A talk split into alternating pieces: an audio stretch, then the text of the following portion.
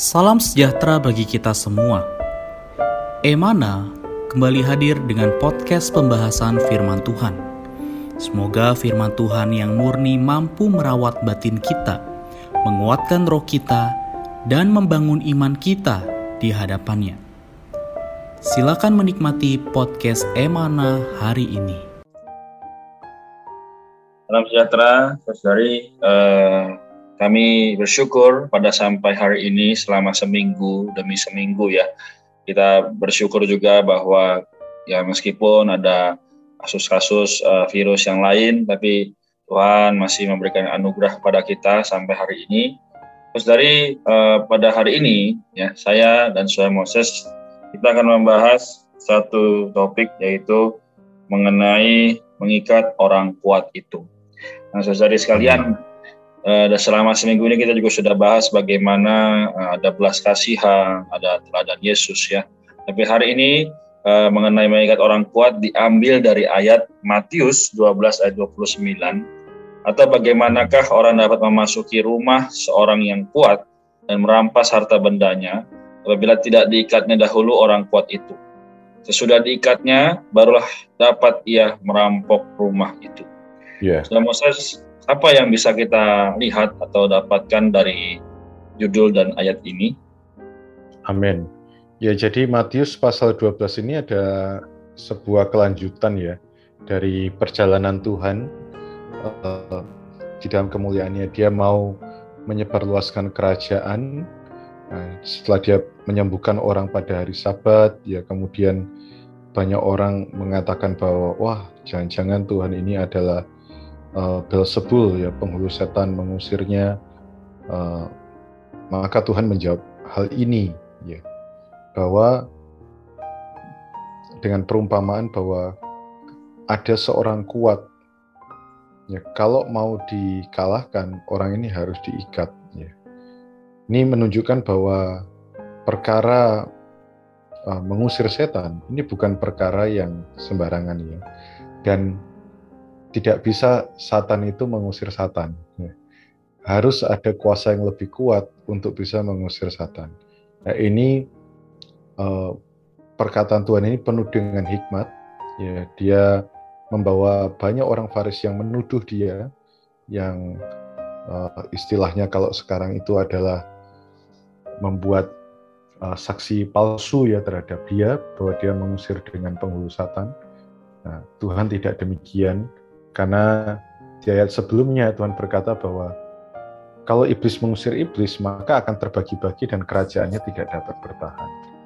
Ya, yeah. Karena itu uh, kita dapat lihat di sini ada perkara ada kuasa roh Allah yang dapat mengusir setan. Nanti kita akan melihat bagaimana kuasa roh Allah ini bekerja di dalam mengikat si orang kuat itu. Amin. Betul ya. Jadi saudara-saudari sekalian, kita melihat tadi sama juga sudah membuka dengan sangat baik. Uh, kita hari ini perlu melihat bahwa uh, apa itu mengikat orang kuat ya. Di sosari mengikat orang kuat ya. Kalau yang saya lihat adalah di sini uh, ketika Tuhan mengikur, mengusir setan, uh, pertama-tama dia mengikat, mengikat setan. Namun bukan hanya perkara mengikat ya. Uh, dia juga berperang. Ya. Berperang ya. di sini berarti dengan doa.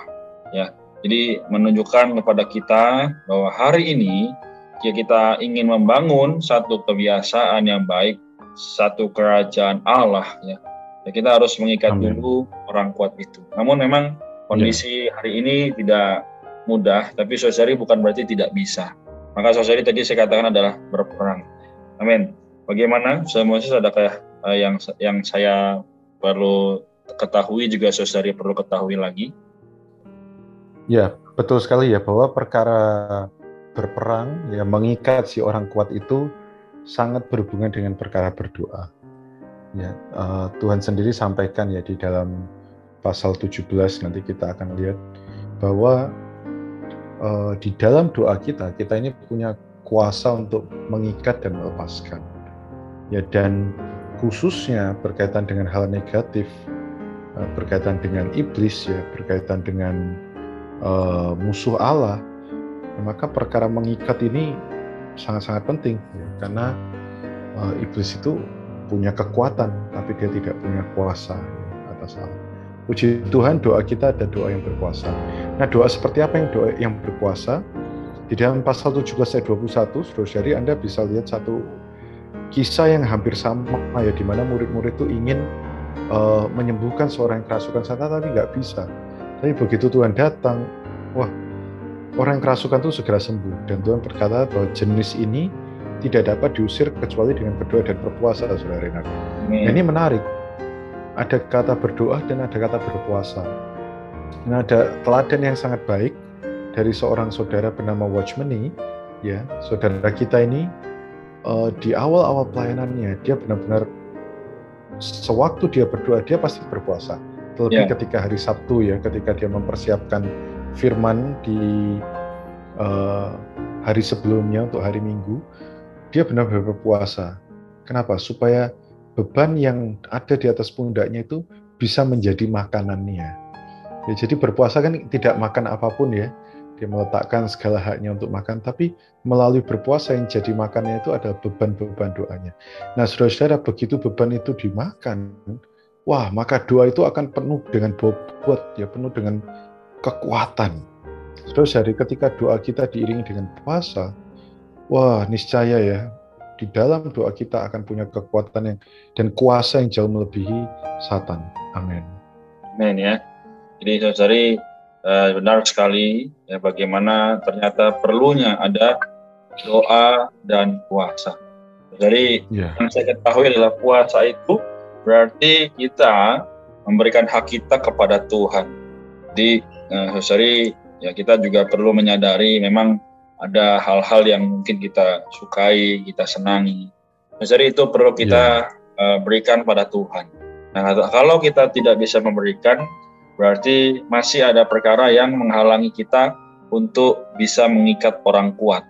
Nah, jadi saudara sekalian, uh, ini juga perlu kita ketahui bahwa ketika kita berdoa dan berpuasa, ya seperti dalam Matius 6 ya, saudara Moses kita juga pernah yeah. baca di ya, pasal sebelumnya. Di situ uh, perlu dilakukan dengan eh, sembunyi-sembunyi uh, gitu ya. Jadi tidak boleh orang tahu bahwa kita yeah. sedang dan sebagainya. Nah ini berarti apa?